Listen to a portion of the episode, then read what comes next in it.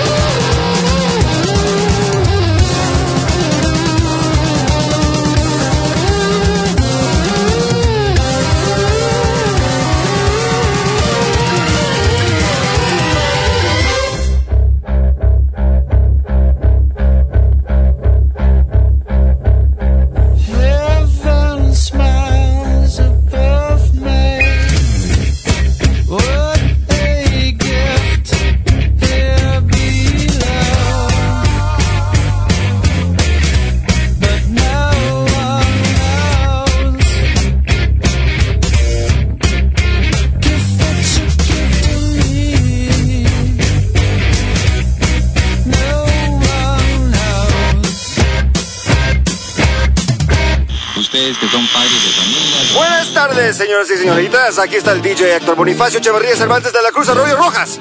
Esta es la radio Quetzalcoatl, la estación donde el rock vive y no muere. Vamos a escuchar un par de temas de Queens of the Stone Age. Primero vamos a escuchar First It Give It. Qué música impresionante, temible y verdaderamente ahora. Van a ver, a ver, a ver, aquí va, aquí va, aquí va, aquí va.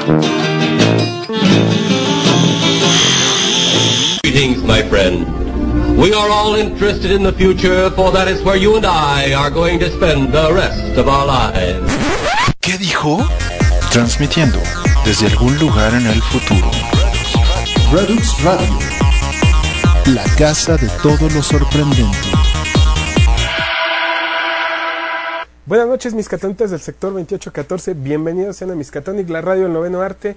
Ya estaban todos ahí chilloteando en el Twitter que no iba a haber programa, que yo no había anunciado, que iban a hacer paro, que... Bueno, todo querían hacer, ya hasta querían ir a... Ahora hasta López Obrador decía que todo era mejor si hubiera Miscatonic. Pero bueno, estamos aquí. Hoy vamos a platicar de la película de X-Men First Class, de la adaptación que... de quién sabe qué hicieron en el cine. Pero, en fin, tengo muchas cosas que comentarles al respecto. Eh, estoy así fresquecito porque casi casi voy saliendo del cine. este... Ay, es una larga lista de comentarios la que tengo para ustedes.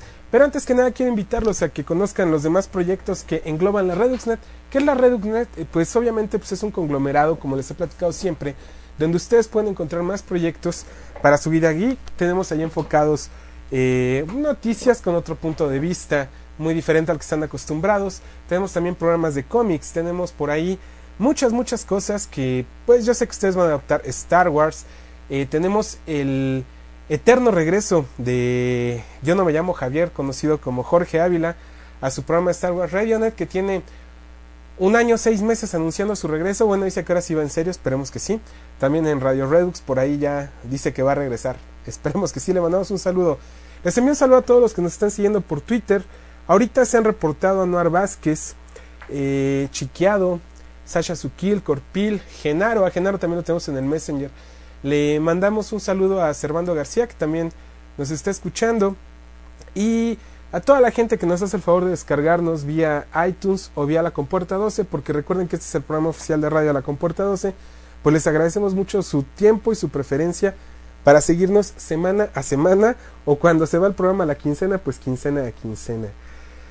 Este programa va a estar plagado de spoilers, no me voy a atentar el corazón de spoilerearlos, la película ya tiene más de dos semanas en cartelera, entonces pues yo creo que ya es momento de comenzar a aventar spoilers. Si ustedes no la han visto, eh, pues están en toda la libertad de, pues, eh, digamos que bajar la frecuencia, ya no seguirnos escuchando y pues mejor descargarse el podcast y escucharlo ya una vez que hayan visto la película. Yo soy Gilberto Cárdenas y pues bienvenidos sean ustedes a Miskatonic. El tema de introducción, porque últimamente siempre me preguntan qué canción es la que sonó, es de Queens of the Stone Age y se llama No One Knows. Pues bueno, ¿qué pasa con X-Men y First Class? Ay Dios.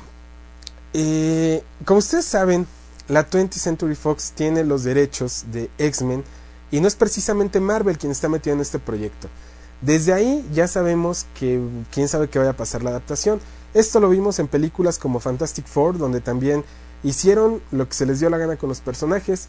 Lo hemos visto con Spider-Man y lo hemos visto con muchas otras franquicias donde eh, Marvel no tenía los derechos y bueno, hacían chile, mole y pozole con sus películas. Me atrevo a decir, mi primer comentario de X-Men First Class es que es una muy buena película. No me atrevo a decir que la mejor de la saga, para mí la mejor de la saga sigue siendo la 2. También tomando en cuenta que es una película que tiene ya nueve años de existencia, pues por lo tanto va a ser una película donde nos van a faltar ciertos elementos de efectos especiales y muchas cuestiones que ya pudimos ver en esta, ¿no? Pero con todo y que desgraciaron, hicieron lo que se les dio la gana con los orígenes de los personajes, con la historia, la manera en que se enlazan las historias y demás, englobaron una muy buena película.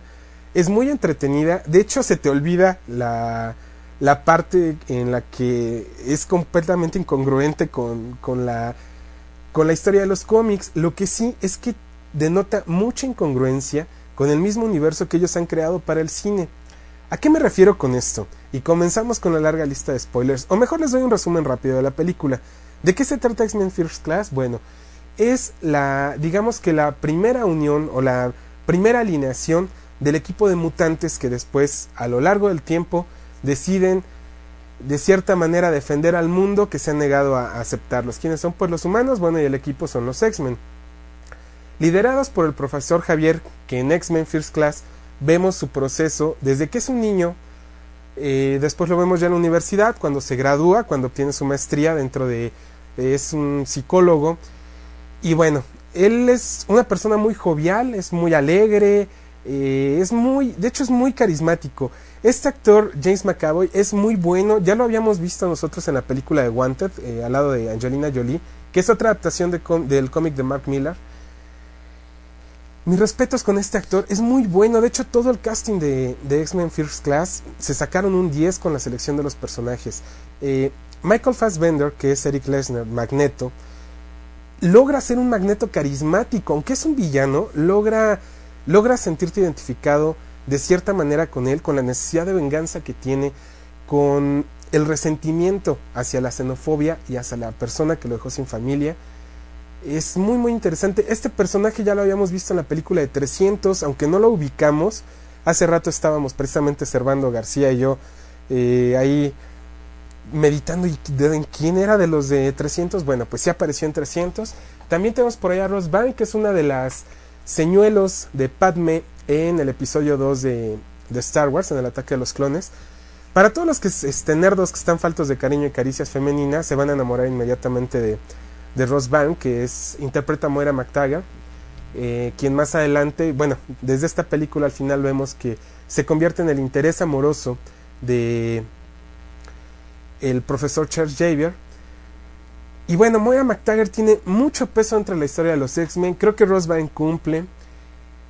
Hay muchas cosas muy buenas. Eh, como les comentaba, los X-Men se unen.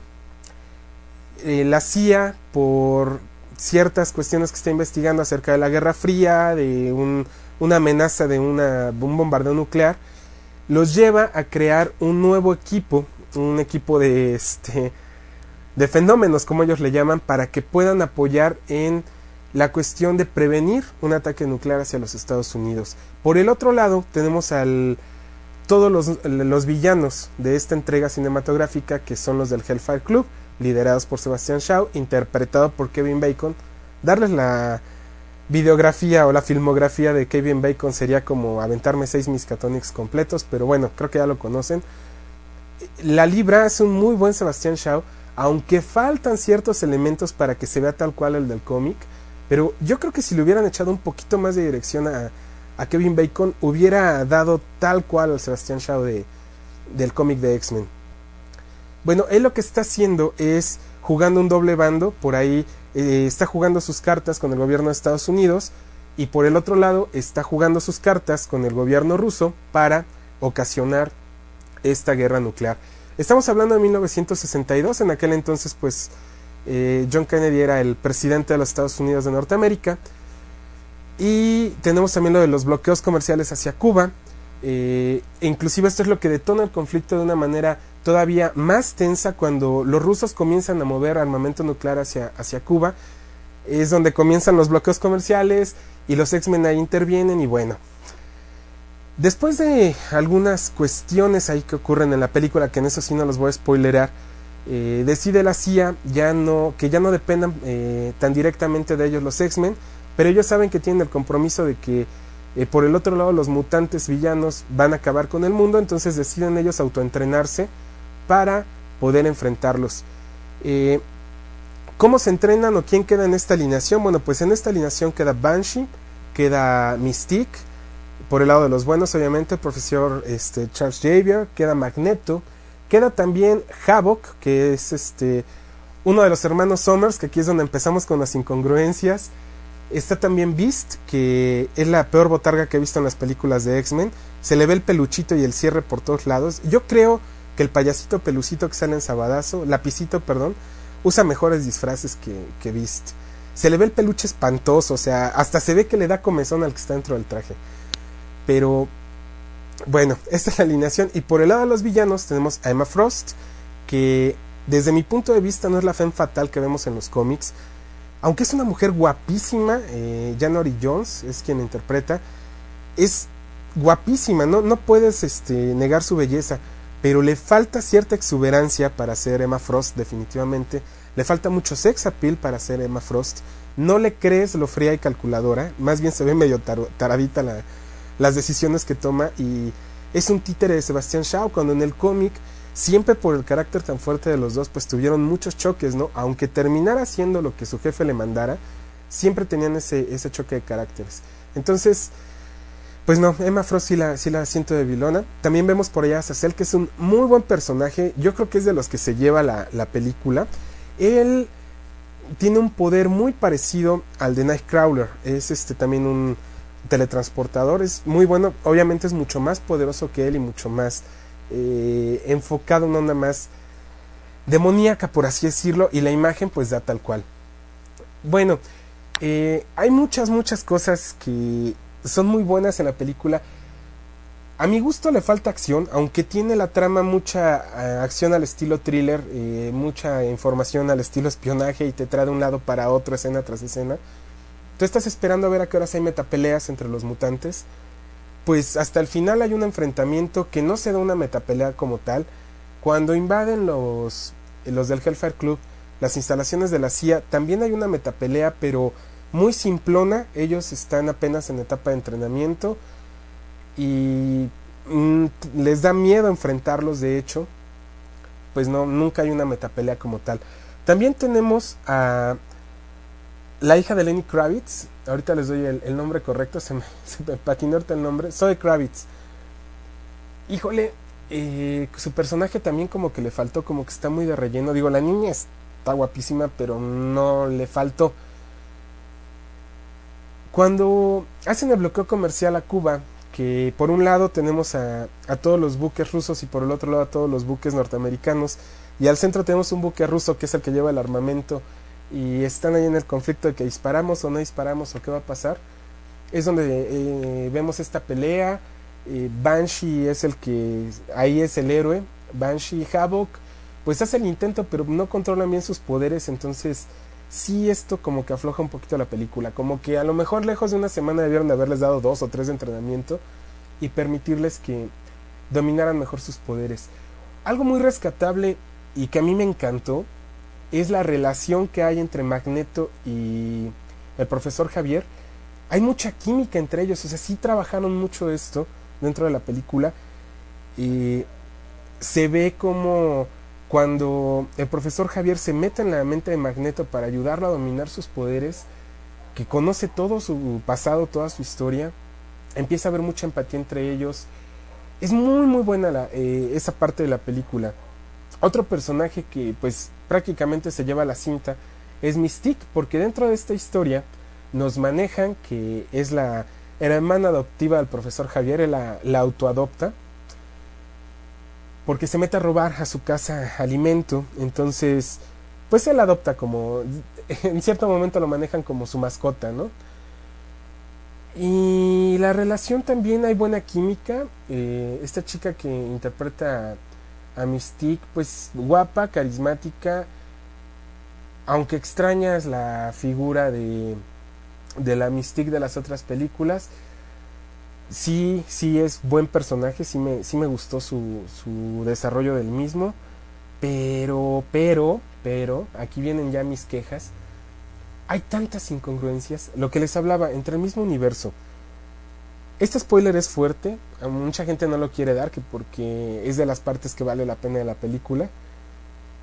Hay un cameo de Wolverine dentro de la película, y sí, aparece Hugh Jackman, aparece, ni siquiera es un minuto lo que lo vemos en, en pantalla, así que por eso yo digo que no vale el boleto ese cameo, pero en fin, Vemos un Wolverine más joven que el que vimos en Wolverine Origins y aquí ya empezamos con los conflictos de las fechas porque Wolverine Origins se supone que es despuesito de la Segunda Guerra Mundial y aquí estamos este, mucho más avanzados de la Segunda Guerra Mundial entonces ya ahí hubo un choque también vemos al final de Wolverine Origins que aparece Emma Frost aparece Scott Summers y aparece el profesor Javier calvo y en silla de ruedas. Eh, no es cierto, les miento, aparece de pie, sí es cierto. Aquí ya me están corrigiendo, al que le vamos a nominar el Rumi, ya me está aquí corrigiendo que, que estaba de pie. No, me dijo que parado no dijera porque si no van a empezar a alburear. pero sí este, estaba de pie en Wolverine Origins. Y bueno, ok, yo les entiendo que quieran rebotear la saga, lo más seguro, que es lo que va a pasar, y que Wolverine Origins lo quieran dejar en el olvido, pero hay un pequeño problema, si eso querían, no hubieran hecho el cameo de, de Hugh Jackman. Entonces, pues ya, ahí ya como que no checó. Cerebro, en X-Men First Class, nos dicen que fue creado por Beast, por Hank McCoy, cuando no es cierto. Cerebro fue creado por el profesor Javier y por Magneto cuando ellos eran muy jóvenes, gracias a la tecnología de los Shi'ar, estos alienígenas que después eh, tienen muchos conflictos con el profesor Javier y que incluso gracias a esta tecnología ahora tenemos un nuevo personaje dentro de las sagas de X-Men llamado Peligro, que es esta robot fascinante. Eh, pues no, ahí ya no checó tampoco el asunto. Luego nos dicen que Beast obtuvo sus poderes gracias a que él estaba enamorado de Mystique y por medio de su genoma separa el ADN para poder corregir la apariencia física, entonces se inyecta las patrullas de Hobbit que se carga. Yo creo que las, las patrullas ya fueron este, ahí... Los pies de Beast, eh, de Beast son cortesía de Guillermo del Toro. Entonces, eh, o de Peter Jackson, de alguno de los dos fueron los que ahí intervinieron en los pies de Beast. Bueno, se inyectan las patrullas, le sale, se le hace bolas el engrudo y lejos de convertirse en el chico guapo y de pies bonitos para salir en el food fetish de la semana, se convierte en, pelucito. ¿Se acuerdan del que salía con las chicas superpoderosas? Bueno, igualito nada más que azul, hasta con la nariz rosita y todo el asunto.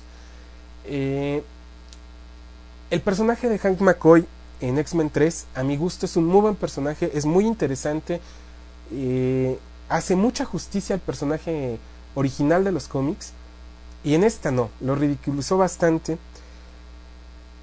Vamos a seguir destrozando a los personajes, como dice Julián Campos. Eh, ¿Qué otro no me terminó de simpatizar? Havok, pues Havok sí es el chico temeroso que vemos en los cómics, pero está demasiado chavito en la película. Aunque su voz da para un videojuego, eso sí se lo puedo reconocer, el actor tiene un vozarrón. Pero bueno, no, no salió a cantar en la película, lamentablemente salió a actuar, entonces, pues no, tache. Eh, Banshee es algo así como un... Yo creo que ese chavo lo hubiera hecho bien de Kikas. Se hubiera... Hubiera quedado perfecto para el personaje Kikas, pero de Banshee pues no, como que no me termina de convencer. Eh, ¿Qué más les puedo decir que no me gusta? Emma Frost, insisto, eh, no. Otro de los puntos buenos y que sí le, cabe mencionar de la película es que está muy bien ambientada en los años 60. El look, el tipo de, de casting que hicieron para los personajes, la ropa, aunque, aunque hay un errorzote, pero gruesísimo, cuando se conecta por primera vez este, el profesor Javier a Cerebro, que empieza a buscar mutantes, curiosamente detiene la escena una chica que está hablando por celular que yo sepa, en los años 60 no había celulares, digo, salvo que alguien me corrija o era un time traveler, no sé, un crononauta, lo ignoro, pero bueno, ese es otro errorzote bien, pero bien grueso, ¿no? Que dices, esto, y lo peor, lo más obvio, detienen la imagen exactamente donde está la chica hablando por celular, ¿no? Entonces, pues sí, se les fue la onda. Eh, con todo y esos errores, ya comparándolo con el cómic, la película está muy entretenida, se la van a pasar bien, está muy familiar, está muy para gente que no lee cómics, también hay que entender esa parte, aunque tiene muy trabajadas las escenas de cuadro por cuadro, muy al estilo de lo que hizo Ang Lee en la primera de Hulk, donde nos empiezan a separar las viñetas o los cuadros de fotografía como viñetas de cómic. Eso está muy bien trabajado, la parte del entrenamiento también está narrada muy al estilo de, de un cómic, entonces esa parte yo creo que sí, sí es muy rescatable. Y si ustedes corrieron o piensan correr después de ver la película a comprar el Monster Edition que Editorial Televisa publicó acerca de X-Men First Class, van a llorar amargamente, van a odiar la película o van a odiar el cómic, cualquiera de los dos. Se me hizo una muy mala decisión por parte de Editorial Televisa eh, reforzar el, lanzamiento de la película con, con esta publicación porque dentro del cómic, la First Class, la primera generación, nada tiene que ver con la película. La alineación original de First Class es el profesor Javier, eh, Marvel Girl, que es este, Jean Grey, este, Cyclops, Hank McCoy, cuando todavía no, no tenía su transformación pelucita, este, Iceman, completamente hecho de hielo, porque ya de como de nieve más o menos, porque con el paso del tiempo pues ya lo fueron estilizando un poquito más, pero al principio era como un Jack Frost rebelde. Y también está incluido en esa alineación Ángel, pero como ya en las películas anteriores habían abusado de todos estos personajes, quieren, quieren aprovecharse del título de este cómic que sí fue muy exitoso porque está muy para adolescentes y de cierta manera eh, lo han revitalizado mucho. Por ejemplo, Bobby Drake ya habla de música más contemporánea, ya habla de que, digo, para la fecha de publicación del cómic, ya habla de Guns N' Roses, de Metallica, de grupos así por el estilo, cuando lo están los está alejando el escritor pues, de la época de los 60 donde eh, surgieron los X-Men. Esto me parece bueno dentro del cómic, esa eh, revitalización literaria que le están dando. Inclusive él habla de emails, le está como buena terapia, está escribiendo todo lo que está pasando en el por la, hablarles de la primera historia. Está él narrando todo en una carta a su madre de lo que ellos han estado haciendo durante su estancia en la escuela. Y al final de este número él dice, este, ¿no te parece ridículo que en estas épocas te escriba en papel cuando lo podría hacer por email? Pero ¿qué crees? Tenemos prohibido usar el email por seguridad. Dobla la carta y la, la tira por la ventana porque eh, él comenta que únicamente es eh, una terapia porque sabe que su madre pues, no quiere saber nada de él, ¿no? Tal y como lo vimos en la película. Pero nada tiene que ver el cómic con la película. Vayan a ver una película entretenida, buena, familiar, pero olvídense completamente de, de que tiene algo que ver con los cómics. Me parece maravilloso, eso sí, cómo enlazan los eventos, por ejemplo, esta parte sí, me encantó cómo la, ron- la redondearon, cómo justificaron la invalidez del profesor Javier. Eh, esa parte está muy buena, esa no se las voy a spoilerar, véanla, véanla en la película porque es de los momentos más, si no, yo creo que el más catártico de la película, ¿no? Entonces sí, véanla definitivamente. Me dejaron con ganas de una mega madrina entre Sebastián Shaw y algún mutante, pero lamentablemente no pusieron ningún mutante dentro de la alineación que se pudiera aventar un tiro con Sebastián Shaw puño a puño, ¿no? Entonces pues nos quedamos con las ganas de eso. Vemos que los villanos son muchísimo más poderosos que esta nueva alineación de mutantes. Vemos que nada va, o sea, si ustedes quieren enlazar First Class con la primera de X-Men, pues no, para nada, ¿eh? Ahora déjenme platicarles algo que mucha gente no sabe o que no se ha dado cuenta. Al final de la película de X-Men 2, el profesor este de la 2 y de la 3 hay ahí escenas después de los créditos y en una de esas escenas aparece eh, Moira. Chequenla por ahí, está muy buena. Bueno, Moira ya la vimos en la tercera, es la que de cierta manera con Beast se encarga de ahí eh, alegar algunas cosas respecto a esta nueva eh, no cura, sino este nuevo medicamento que puede separar el, el gen X del ADN humano, eh, llamada Hope, Esperanza. Ahí tiene mucho que ver Moira McTaggart. Pero bueno, chequen si tienen la oportunidad de ver otra vez X-Men 1, 2 y 3. Hay escenas finales después de los créditos. Y bueno, ya en puro bla bla bla, ya se me fue media hora. Vamos a ver comentarios que tengamos en el Twitter. Tenemos a Oso Gris, le mandamos un saludo, dice que por acá está. Julián Campos que dice, oye en el Misca, ¿cómo despedazar X-Men parte 1? Eh, dice Oso Gris, bueno, no me interesa mucho ver esta peli, ¿la recomiendas? A pesar del spoiler, sí la vería. Con todo y lo que te estoy diciendo que no me gusta, sí te la recomiendo. Sería hipocresía de mi parte decirte que no la disfruté. La disfruté con todas sus incongruencias y con todos sus errores. Entonces, en vez de ver el oso yogi como Julián, que ya la está solicitando en Twitter y que ya se metió a la página de Blockbuster, ya me mandó la liga para que puedan comprar el oso yogi en 3D, mejor vete a ver este X-Men First Class. Me dice Gabriel, de él tiene un blog que se llama Las locuras de Gabriel, me dice, X-Men First Class está buena, no, Emma Frost sí está buena, la película está muy disfrutable. Dice, exprésate de Monterrey, Master, ¿sabes cómo puedo escuchar el Misca desde un Blackberry? Claro, tienes que ingresar la IP. Ahorita te la... Por aquí la tengo porque ya me la habían pedido hace un ratito. Y se las envié. Este, ahorita te mando el tweet. En el corte musical eh, te explico cómo, cómo puedes accesar desde una Blackberry. Dice Omar Martínez que está buena, que está chida la movie de X-Men First Class. Y que hay que verla como algo independiente al cómic. Ok, ahí les va mi punto de vista al respecto. Si quieren hacer algo independiente al cómic, pues que creen sus propios personajes y se dejen de tarugadas de estarse basando en cómics. Entonces, no me vengan con cosas, o sea, eso de decir siempre, es que hay que verlo como algo apartado, pues no, o sea, mejor creen, perdón, creen sus propios personajes, creen su propio universo, dejen de estarse reforzando del mundo de superhéroes para crear este tipo de películas.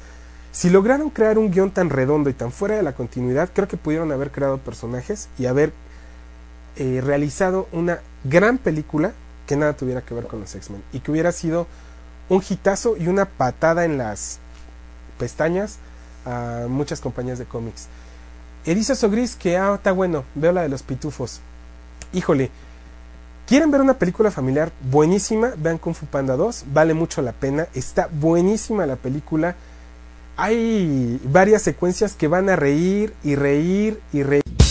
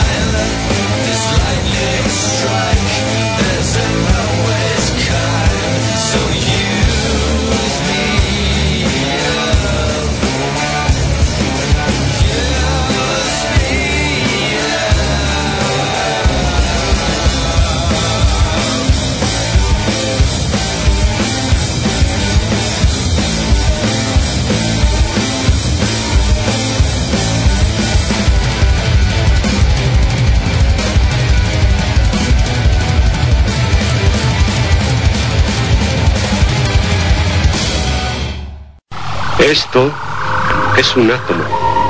Esto es el universo. Y esto es Redux, Ra- Redux Radio.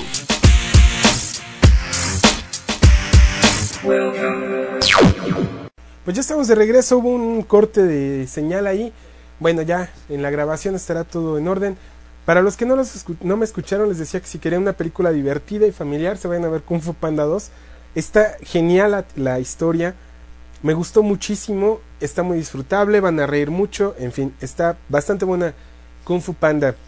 Tenemos más gente que está por acá en el Twitter, pero antes de irme a los comentarios del Twitter, quiero invitarlos a que visiten la web de nuestro patrocinador oficial que es merca-resulta.com. ¿Quiénes son ellos? Bueno, ellos los pueden hacer estudios de mercado en- directamente en punto de venta por medio de que pueden ser edecanes, de muedecanes, eh, degustadoras, lo que todo lo que ustedes quieran en base a puntos de venta lo pueden ver directamente con Merca Resulta. Ellos son los patrocinadores oficiales de Miskatonic y de la comporta12.com, así como Redux Studio. ¿Quién es Redux Studio? Bueno, es un estudio de diseño que ustedes pueden encontrar también por ahí en la red, especializados en todo tipo de diseño gráfico y sobre todo diseño web, para que les brinden una solución de acuerdo a su negocio. Y bueno, continuamos con el programa, nos vamos a, comentarios. En el Twitter tenemos a Metrograma desde Venezuela, que nos dice, buen programa, ya sé qué atenerme. ¿Ya viste Green Lantern? Vi que colocaste la escena post créditos en la compuerta 12. Sí, por ahí lo, lo pusimos el, el spoiler para que lo vean el video de, de la escena post créditos de Green Lantern. Eh, como spoiler más fuerte aparece Sinestro, pero vean el video. Eh, no, aquí en México se va a estrenar hasta agosto Green Lantern, entonces todavía vamos a, esperar un ratito. Eh, no sé si a lo mejor la veo por otro medio, porque pues esperarme hasta que salga en el cine no se vale, nos jugaron chueco, entonces habrá que ver qué pasa. Eh, tenemos también por acá Servando que dice, se está riendo, que dice que este pues que estuvo muy chistoso lo de Beast, pues sí, como que no. También tengo a Omar Martínez que dice, insisto, eh, lo de X-Men First Class, que es como jaladas de los mismos cómics, Superman de metal, Chavito, Eléctrico, que son fumadas aparte. Mangos que, este, en el cine no tenemos la oportunidad de seguir viendo publicaciones y otra historia y no podemos hacer historias alternas. Dice Chiqueado que apenas pudo conectar la, la BlackBerry, que de qué estoy hablando. Pues ya me aventé todos los spoilers más grandes que podíamos tener acerca de X-Men First Class. Creo que ya les di un resumen general de la película, ya repasamos los personajes que salen en la misma y las inc- incongruencias que hay eh, respecto a los cómics y respecto a las mismas películas de X-Men eh, dentro de su universo cinematográfico que han creado. Y bueno, ¿qué más hablar?